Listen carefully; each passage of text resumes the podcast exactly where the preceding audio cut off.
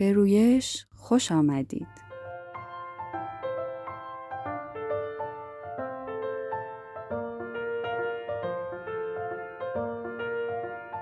در رویش قراره کنار هم قد بکشیم و رشد کنیم و با رشد خودمون باعث رشد کودکمون، جامعه‌مون و دنیامون بشیم. سلام، من فریما هستم و من سمین. در رویش تلاش میکنیم کتاب‌هایی که خوندیم و برامون مؤثر بودن رو معرفی و به صورت خلاصه بیان کنیم و از تجربه خودمون و دوستانی که این کتاب‌ها رو خوندن بگیم. رویش رو میتونید از پادگیرهای مختلف مثل کاست باکس، اپل پادکست، اسپاتیفای و غیره بشنوید. لینک های پادکست و اطلاعات لازم رو از توضیحات پادکست و صفحه اینستاگرام ما دنبال کنید.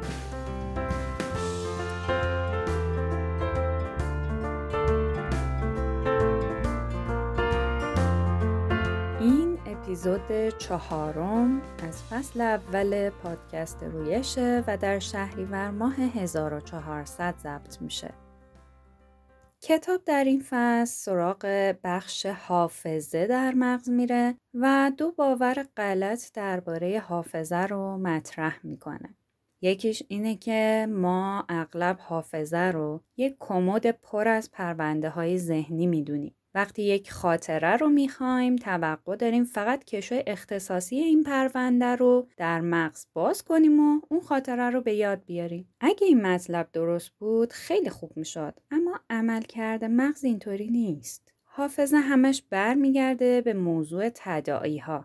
مغز چیزی رو در زمان حال پردازش میکنه، مثلا یک ایده، یک احساس، یک بو یا یک تصویر، و بین اون تجربه حال و تجربه مشابهی از گذشته پیوند برقرار میکنه. پس تجربه های گذشته ما بر درک ما از اون چه که الان میبینیم یا حس میکنیم خیلی تأثیر میگذاره. این تأثیر به علت ارتباطات داخل مغز رخ میده، جایی که نورون‌های مختلف به هم پیوند می‌خورن. مثلا فکر کنید که بین کوسن‌های مبلتون یه پستونک کهنه پیدا می‌کنید. اگر چند سالی از پستونک خوردن بچه‌تون گذشته باشه، ممکنه خاطراتی پر از احساس براتون تداعی بشه که چه جوری پستونک می‌خورده، یا شاید اون روز غم‌انگیز که با پستونک خدافزی کردین یادتون بیاد. لحظه‌ای که پستونک رو پیدا کردین، انواع تداعی‌های گذشته به حوزه آگاهی شما هجوم میارن و تداعی‌هایی که قوی‌تر هستن بر احساسات و خلق و خوی الان شما تأثیر عمیقی میگذاره. حافظه در اصل همینه، تداعی. چیزی که در مغز میگذره اینه که هر تجربه جدید باعث میشه نورون‌های خاصی به کار بیفتن و وقتی اونا فعال میشن با هم پیوند برقرار میکنن.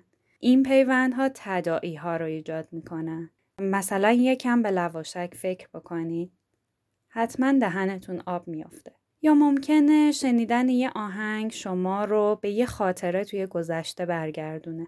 مغز انسان خودش رو بر اساس اون چیزی که قبلا اتفاق افتاده برای آینده آماده میکنه. خاطرات درک و دریافت فعلی ما رو شکل میده، اینطوری که باعث میشن چیزی رو پیش بینی کنیم که قراره بعداً اتفاق بیفته. قطعاً گذشته ما حال و آیندمون رو میسازه و این کار رو از راه تداعی‌های درون مغز انجام میده. باور غلط شماره دو درباره حافظه اینه که حافظه مثل دستگاه فتوکپیه. وقتی خاطرات رو به یاد میاریم، اون چه در گذشته روی داده پیش چشممون به شکلی درست و دقیق بازسازی میشه. نه، اینطور نیست. هر وقتی یه خاطره رو بازیابی میکنیم، کمی اون رو تغییر میدیم. چیزی که به یاد میاریم شاید به اون چیزی که رخ داده نزدیک باشه، اما همون به یاد آوردن خاطره گاهی اون رو تغییر میده. بازیابی خاطره دسته هایی از نورون ها رو فعال میکنه که شبیه دسته نورون هایی که زمان کدگذاری ایجاد شده. منظورمون کدگذاری جزئیات اتفاق در گذشته است. البته کاملا با اونها یکسان نیستن، فقط شبیهشون هستن. به این ترتیب خاطرات تحریف میشن، گاهی کم و گاهی زیاد. هرچند که خودمون فکر میکنیم خاطره رو مو به مو به یاد آوردیم. حتما پیش اومده که بعد از تعریف کردن ماجرایی برای خواهر برادر یا همسرمون به همون بگن که نه بابا ماجرا که اینطوری نبود. این که در زمان کدگذاری اون خاطره چه حالت ذهنی داشتید و وقتی اون رو به یاد میارید چه حالت ذهنی دارید خودش بر خاطره تاثیر میذاره و اون رو تغییر میده. بنابراین ماجرایی که تعریف میکنیم کمتر واقعیه و بیشتر تخیلی. پس خاطره یعنی پیوندهای ایجاد شده توی مغز و خاطره بازیابی شده مستعد تحریفه. این فصل با مثال تینا در مورد پسرش شروع میشه. پسر هفت ساله وقتی خبردار شد که پدر و مادرشون رو استخر ثبت نام کردن قاطعانه مخالفت کرد و اونها رو شوکه کرد چون نمیفهمیدن چرا. سابقه نداشت اون کلاسی با دوست صمیمیش رو رد کنه. اون هم برنامه ورزشی. اما علت چی بود؟ تینا و همسرش کمی با هم صحبت کردن و به این نتیجه رسیدن که پاسخ پسرشون احتمالاً ناشی از تجربه آزاردهنده‌ای بوده که سه سال پیش براش اتفاق افتاده. تجربه‌ای که شاید خودش هم به اون فکر نمی‌کرده. تینا میدونست که یکی از بهترین راه‌ها برای کمک کردن به یه بچه برای اینکه بتونه با تجربه‌های دشوارش کنار بیاد اینه که بعضی نکات رو درباره چگونگی کار کردن حافظه بهش آموزش بده. حافظه آشکار و ناآشکار. وقتی یک کار روتینی رو میخوایم انجام بدیم، مثلا عوض کردن پوشک بچه، نمیایم پیش خودمون جزئیات این روند رو آگاهانه مرور کنیم که خب اول زیرانداز رو میندازم، بعد بچه رو روش میذارم، حالا شلوارش رو در میارم، حالا پوشک رو در میارم. هیچ کدوم از این حرفا لازم نیست، چون وقتی پوشک بچه رو عوض میکنیم فقط کارمون رو انجام میدیم. مراحل به اصطلاح ملکه ذهنمون شدن.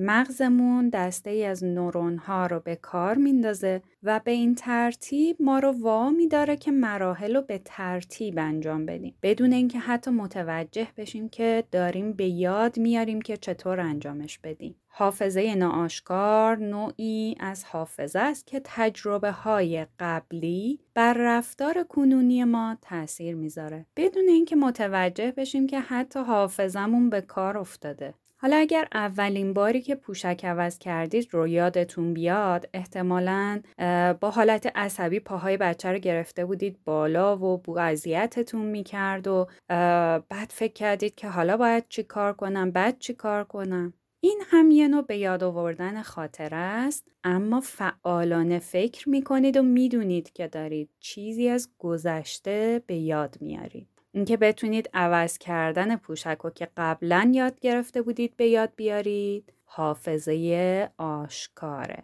معمولا وقتی از حافظه صحبت میکنیم، بیشتر منظورمون همین حافظه آشکاره که به صورت آگاهانه تجدید خاطره میکنیم. اما لازمه که ما درباره هر دو نوع حافظه اطلاعاتی داشته باشیم و به فرزندمون هم آموزش بدیم.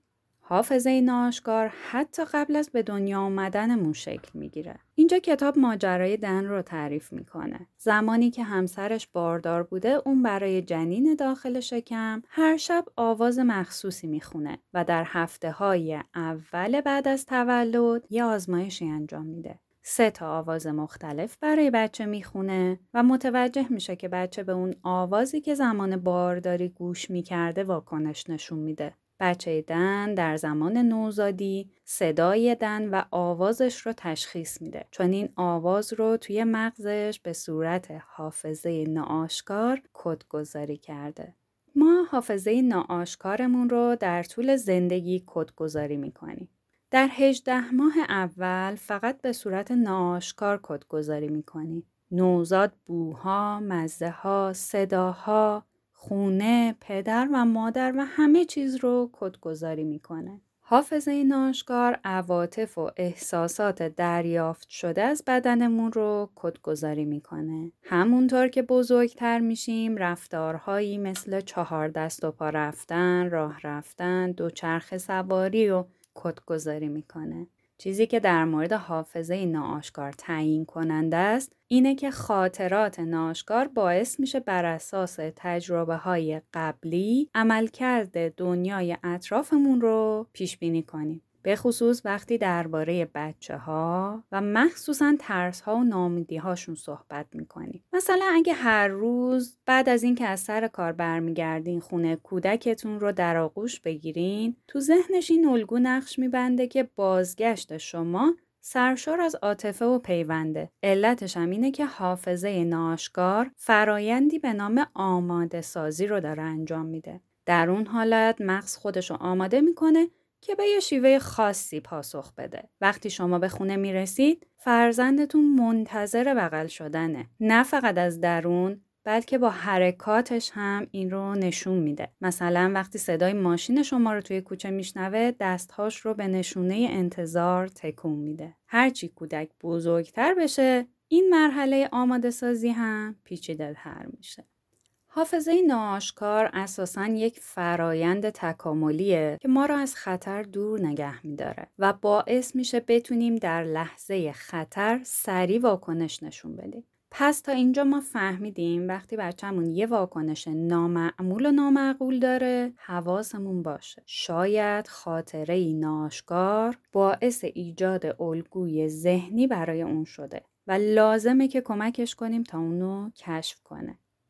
حالا برمیگردیم به داستان تینا و پسرش. تینا متوجه شد که اینجا یه خاطره ناآشکار باعث شده که پسرش دوست نداشته باشه بره کلاس شنا. پس باهاش شروع به صحبت کرد و در مورد احساسی که الان داره باهاش همدلی کرد. با هم پیدا کردن که این احساس از کدوم تجربه ناخوشاینده. تینا این نکته رو به پسرش آموزش داد که مغز ما خاطرات رو توی ذهنمون کدگذاری میکنه تا بتونه از ما در برابر خطر مراقبت کنه. پس وقتی بهش گفتن که اون رو کلاس شنا ثبت نام کردن، اون خاطره توی مغز یادآوری شد و باعث شد که اون بترسه و نخواد به کلاس شنای جدید بره. بعد با هم بررسی کردن و چند تا کار رو پیدا کردن که کمک کنه احساس بهتری داشته باشه. یکیش این بود که شروع کنه به فکر کردن درباره همه خاطرات خوب که از شنا کردن داره و واقعاً بهش خوش گذشته. بعد تلاش کردن که این خاطره های خوب رو هی با مغز مرور کنن. مثلا به مغزش بگه مغز عزیزم ازت ممنونم که سعی میکنی مراقبم باشی، اما دیگه لازم نیست از شنا کردن بترسم. این یک کلاس شنای تازه است با مربی جدید، استخر جدید و منم یه بچه جدیدم که از قبل شنا کردن بلده. پس مغز عزیزم من همین الان با یه نفس بزرگ و آروم همه پروانه ها رو از دلم میرزم بیرون و یه نفس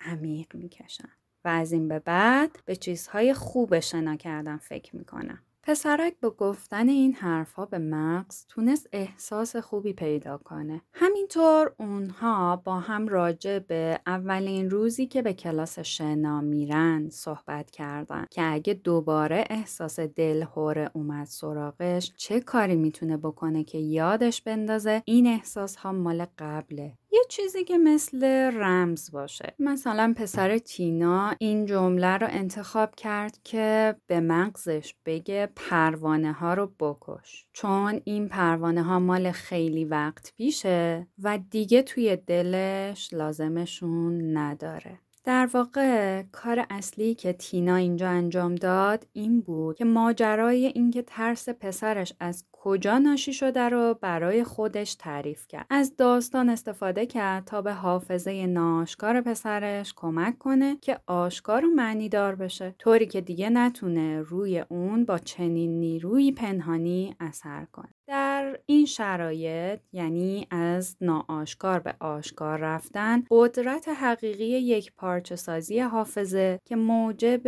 ایجاد بینش، درک و حتی التیام میشه مشخصه. البته ما مثال تینا رو خیلی خلاصه براتون تعریف کردیم. میتونین توی کتاب جزئیات مکالمه مادر و پسر رو بخونید. یک پارچه سازی حافظه های آشکار و ناآشکار، کنار هم گذاشتن تکه های پازل ذهن. خاطره های ناآشکار اکثرا مثبت هستند و به نفع ما. مثل وقتی که انتظار داریم همه اطرافیان ما رو دوست داشته باشن، فقط به خاطر اینکه همیشه دوستمون داشتن. یا وقتی پریشون میشیم روی دلداری والدینمون حساب میکنیم، چون قبلا هم همیشه همین کارو کردن. علتش اینه که مجموعه ای از خاطرات ناآشکار مثبت درون ذهنمون ذخیره شدن. اما خاطرات ناآشکار میتونن منفی هم باشن. مثلا بارها تجربه خلاف قضیه هم داشتیم.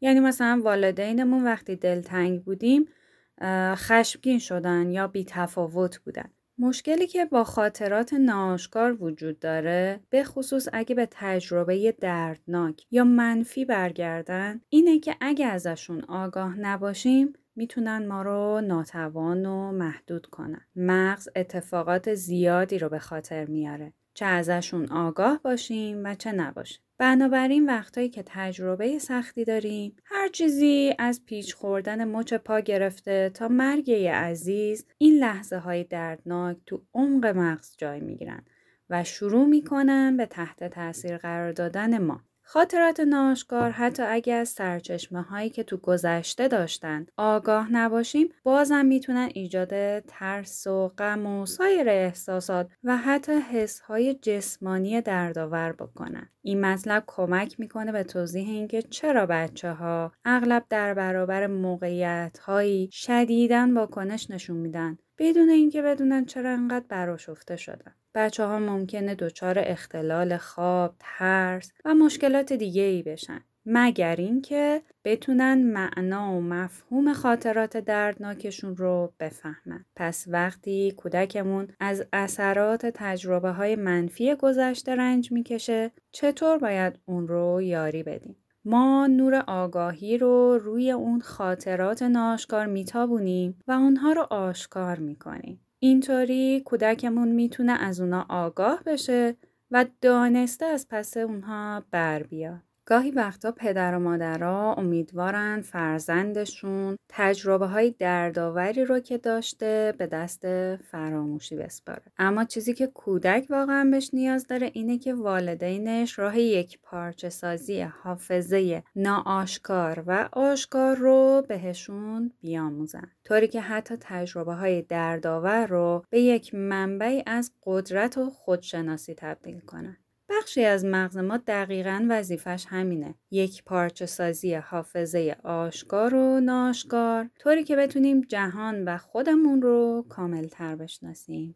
این بخش اسمش هیپوکامپه و میتونیم اون رو به عنوان موتور جستجو برای فراخوانی حافظه در نظر بگیریم. هیپوکامپ با بخش‌های مختلف مغز همکاری میکنه تا همه تصویرها، عواطف و احساسات و حس‌های مربوط به حافظه ناآشکار رو بردارن و اونها رو کنار هم قرار بدن. این مجموعه تصویرها میتونن یه تصویر یک پارچه بشن و به ما درکی آشکاری از تجربه های گذشتمون بدن. به هیپوکامپ به چشم عامل اصلی چیده شدن پازل نگاه میکنیم که تکه های حافظه ناآشکار رو کنار هم میگذاره. اگه تصویرها و حسهای مربوط به تجربه ها فقط ناآشکار باقی بمونن و به وسیله هیپوکامپ یک پارچه نشده باشن، تو مغز جدا از همن، مثل یه توده در هم و بر هم. به جای داشتن تصویر گویا از یه جورچین کامل شده، خاطرات ناآشکارمون تکه ها و یه پراکنده جورچین باقی میمونن. برای همین نمیتونیم به روشنی چیزی که درونمون میگذره و معرف هویتمون هست رو به زبون بیاریم و درون خودمون رو آشکار کار بکنیم.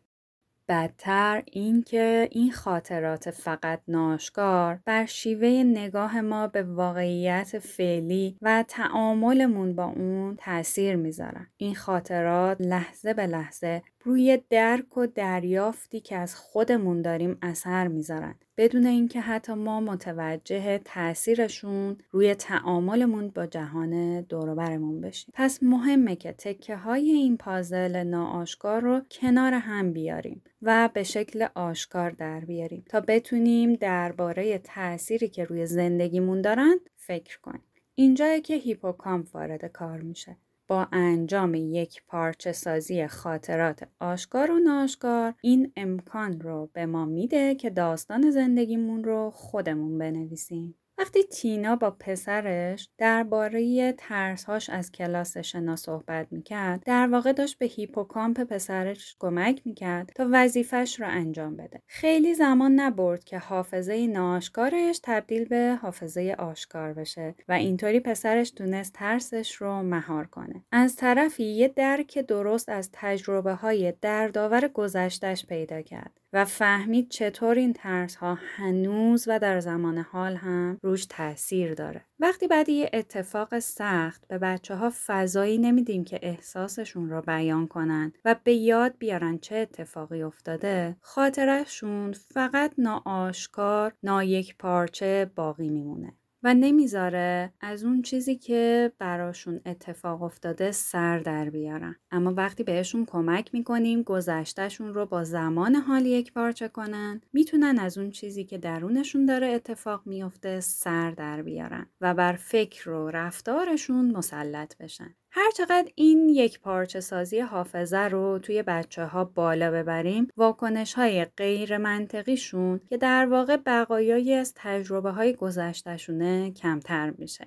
نمیگیم یک پارچه سازی حافظه حلال تمام مشکلاته و جلوی همه طغیان ها رو میگیره، اما یه ابزار قدرتمنده برای کنار اومدن با تجربه های دشوار گذشته.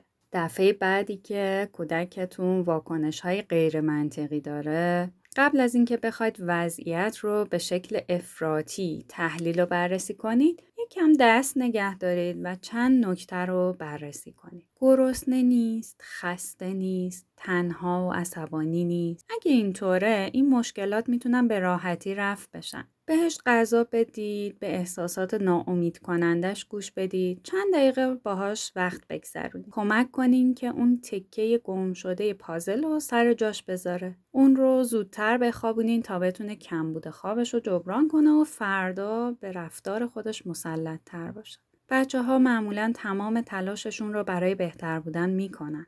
فقط نیاز دارن که ما به نیازهای پایه‌ایشون رسیدگی کنیم. اگه تشخیص میدین موضوع فراتر از نیازهای پایه است و به تجربه‌ای مربوط میشه که توی گذشته براش رخ داده و داره روی وضعیت فعلیش تأثیر میذاره، بهتره به عقب برگردید، به زمان وقوع اون اتفاق. البته همیشه هم اینطور نیست که رفتار کودکتون به یه اتفاقی توی گذشته مرتبط باشه. شما میتونید با چند تا راه اونها رو آماده کنید تا خاطرات ناآشکار و آشکارشون رو یک پارچه کنن و به واکنششون در برابر شرایط فعلی مسلط بشن.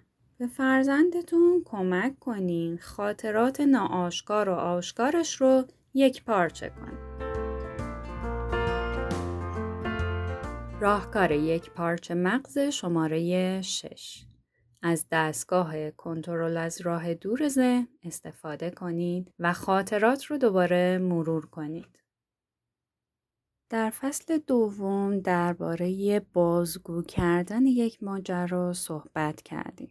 در واقع یکی از کارآمدترین راه‌ها برای یک پارچگی مغز بازگو کردن دوباره یک ماجراست. این راه برای یک پارچه کردن خاطرات آشکار و ناآشکار هم صدق میکنه. اما گاهی اگه کودک اثرات تجربه دردناک خاصی از گذشته رو هنوز حس میکنه، شاید آمادگی به یاد آوردن کل اون تجربه رو نداشته باشه. اینجور وقتا میتونیم دستگاه پخش دیویدی درونیش رو بهش معرفی کنیم که یه دستگاه کنترل از راه دور هم داره که به کودک این امکان رو میده که اون تجربه رو تو ذهنش دوباره و دوباره پخش کنه، روی یه تصویر استاپ کنه، فیلم رو عقب ببره یا سریع به جلو ببره. دقیقاً همون کاری که وقتی یه فیلم ترسناک رو داریم میبینیم با کنترل تلویزیون انجام میدیم. دستگاه کنترل از راه دور ذهن ابزاریه که به کودک امکان میده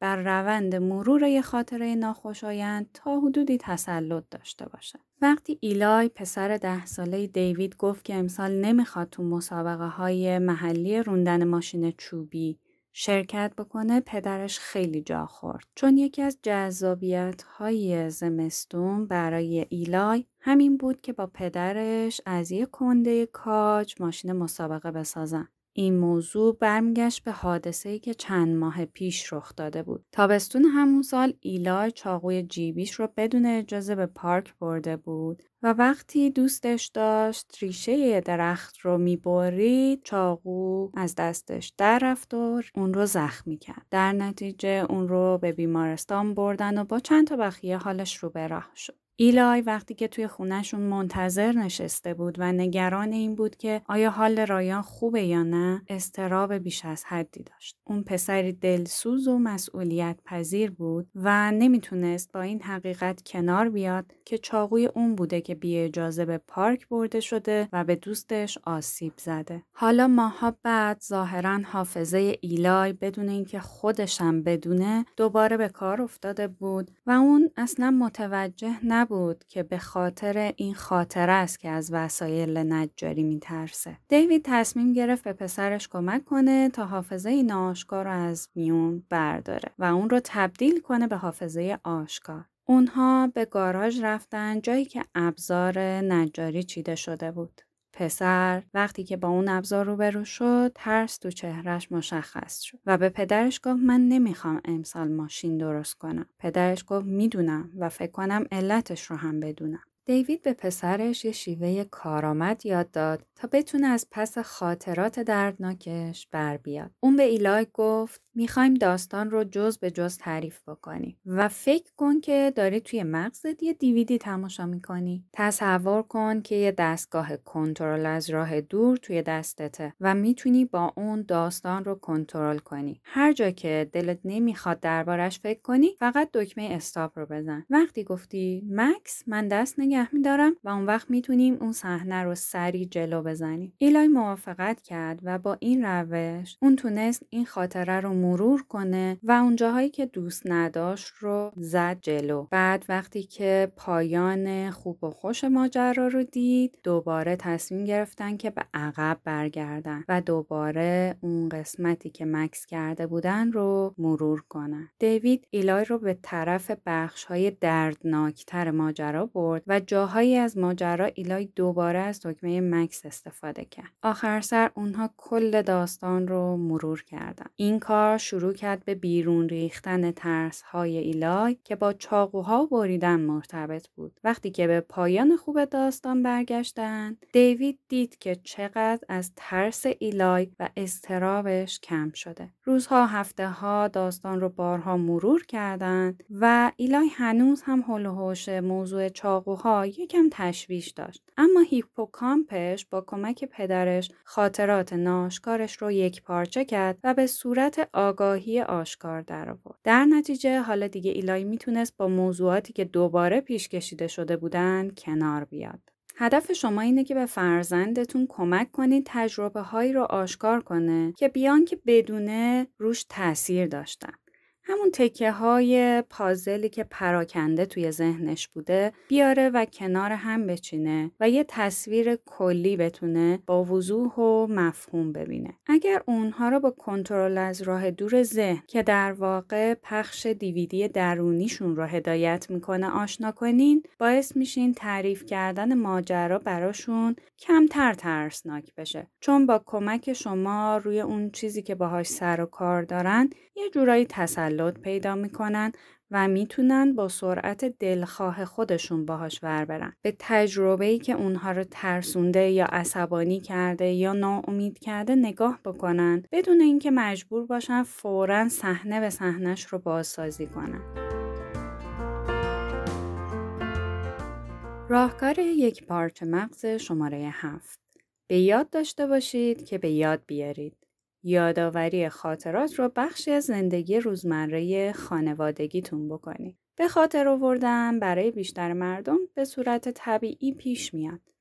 اما عملکرد حافظه مثل خیلی دیگه از عملکردهای مغزه. هرچی بیشتر تمرینش کنیم قوی تر میشه. به این معنی که وقتی فرزندمون رو بارها و بارها تمرین میدیم که خاطراتش رو به یاد بیاره، باعث میشیم تواناییش در یک پارچه کردن حافظه آشکار و ناآشکار بیشتر بشه. پس دومین پیشنهاد کتاب برای یک پارچه کردن حافظه آشکار و ناآشکار اینه که مدام خاطرات رو به یاد بیارین. همینجوری که مشغول انجام کارهاتون هستین، کمک کنین بچه‌ها از تجربه هاشون بگن. هرچی بیشتر کمکشون کنین که لحظه های مهم زندگیشون رو به حافظه آشکارشون وارد کنن، اون تجربه ها واضح‌تر و تاثیرگذارتر میشه. راه‌های زیادی هست که اونها رو تشویق کنیم که خاطراتشون رو به یاد بیارن. طبیعی ترین راه اینه که سوالاتی بکنین که به تجدید خاطره منجر بشه. با بچه‌های بسیار کوچیک موضوعات رو ساده مطرح کنین و توجهشون رو به جزئیات همون روزشون برگردونین. هرچی کودک بزرگتر میشه، میتونیم بسته به موضوعی که مرکز توجهه با تدبیر بیشتری عمل کنیم. مثلا درباره یه مشکلی بپرسیم که با یه دوست یا معلم داشته، یا درباره جزئیات تمرین تئاترش، یا تشویقشون کنیم که خاطراتشون رو یادداشت کنن. مطالعات نشون داده که به یاد آوردن و بیان کردن خاطره ها از طریق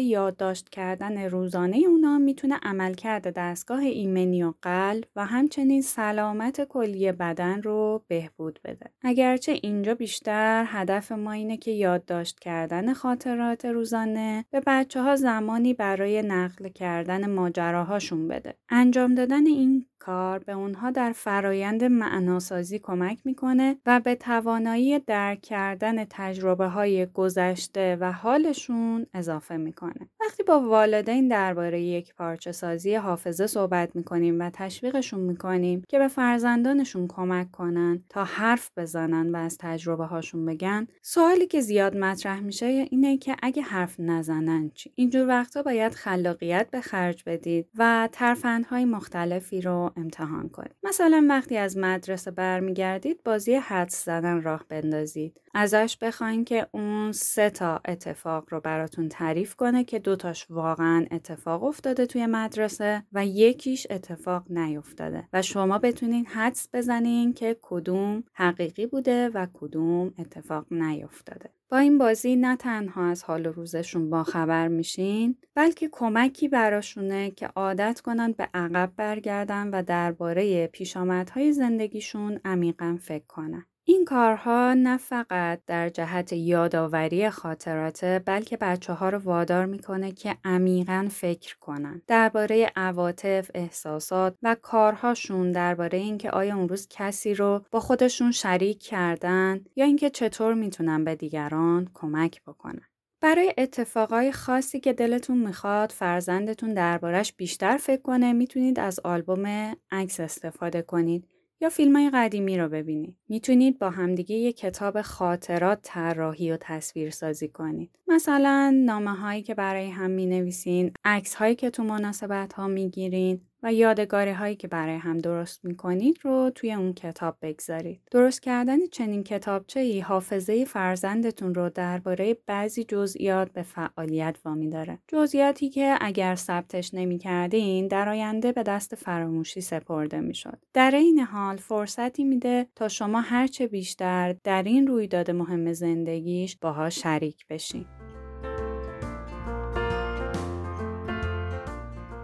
کودکان یک پارچه مغز. حالا میخوایم ببینیم که چطور یک پارچه کردن حافظه آشکار و ناآشکار رو برای بچه ها توضیح بدیم. تو مثال هایی که توی این فصل اومده چند روش رو برای این کار توضیح دادیم. مثلا اگه متوجه شدیم کودکمون در نتیجه یه تجربه توی گذشته دچار کشمکش شده، یکی از بهترین کارها اینه که باهاش صحبت کنیم و کمکش کنیم تا ماجرای اون پیش آمد رو برامون دوباره تعریف کنه و براش توضیح بدید وقتی یه اتفاق مربوط به گذشته کنترل رفتار و احساس کنونی رو به به دست میگیره، در واقع توی مغز چه اتفاقی میفته. حالا میخوایم حافظه خودمون رو هم از ناآشکار به سوی آشکار ببریم. فقط بچه‌ها نیستن که حافظهشون میتونه خودش رو به زندگی اونها تحمیل کنه. برای ما هم این اتفاق میفته. خاطرات ناآشکار بر رفتارهامون، عواطف و احساساتمون، ادراکمون و حتی حسای جسمانیمون تاثیر میذارن، در حالی که میتونیم از تأثیری که گذشتمون بر حالمون داره کاملا بیخبر باشیم. خاطرات حل و فصل نشده ی هر فرد بزرگسالی که تلاش میکنه زندگی سالم و مبتنی بر رابطه با دیگران داشته باشه میتونه زندگیش رو مختل بکنه. اما این خاطرات پنهان به ویژه واسه پدر و مادرها پرمخاطرن، به دو دلیل. اول اینکه حتی اگه بچه‌هامون خیلی کم سن و سال باشن میتونن حس ترس، رنج یا بیکفایتیمون رو متوجه بشن، حتی اگه خودمون متوجه احساساتی که داریم نشیم. وقتی پدر یا مادری ناراحت و آشفته باشه برای بچه سخته که آروم و شاد بمونه. دوم این که خاطرات ناآشکار میتونن واکنش هایی رو در ما به وجود بیارن که باعث بشه کارهایی ازمون سر بزنه که دوست نداریم. احساس های مربوط به گذشته مثل کنار گذاشته شدن، ترک شدن، تحقیر شدن توسط دیگران یا والدینمون ممکنه مانع بشن که با فرزندمون رفتاری پخته، محبت آمیز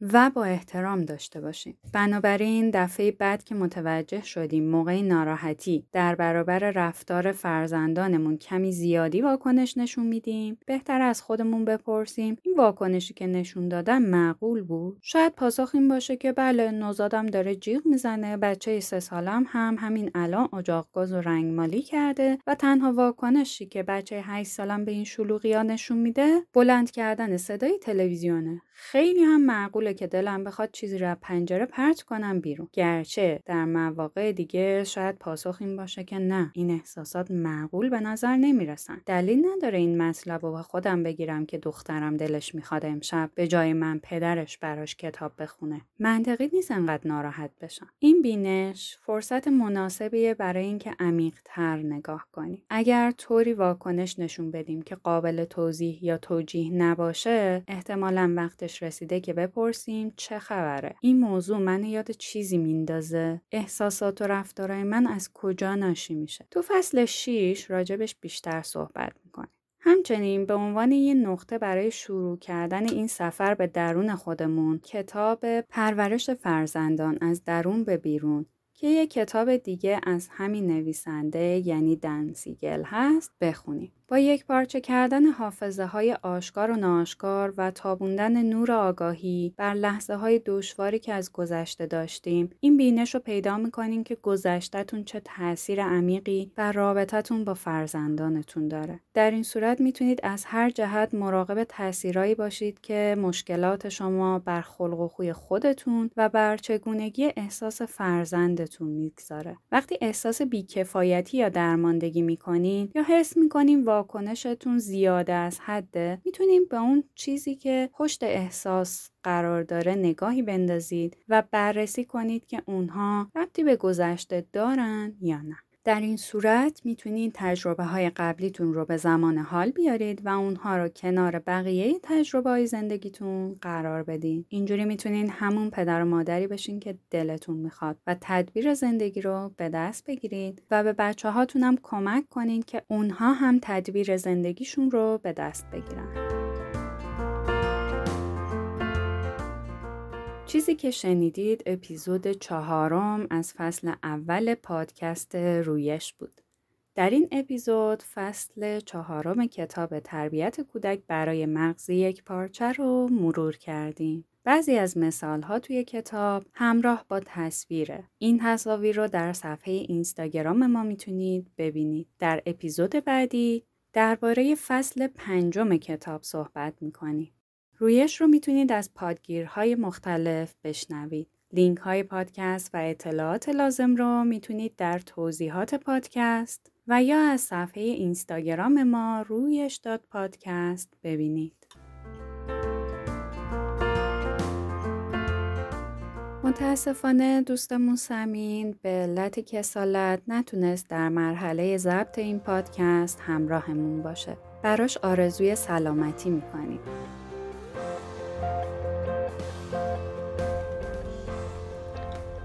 در رویش تلاش می‌کنیم تا اثری هرچند کوچک در بهتر شدن دنیایی که در اون زندگی می‌کنیم داشته باشیم. قدردان همراهی شما هستیم.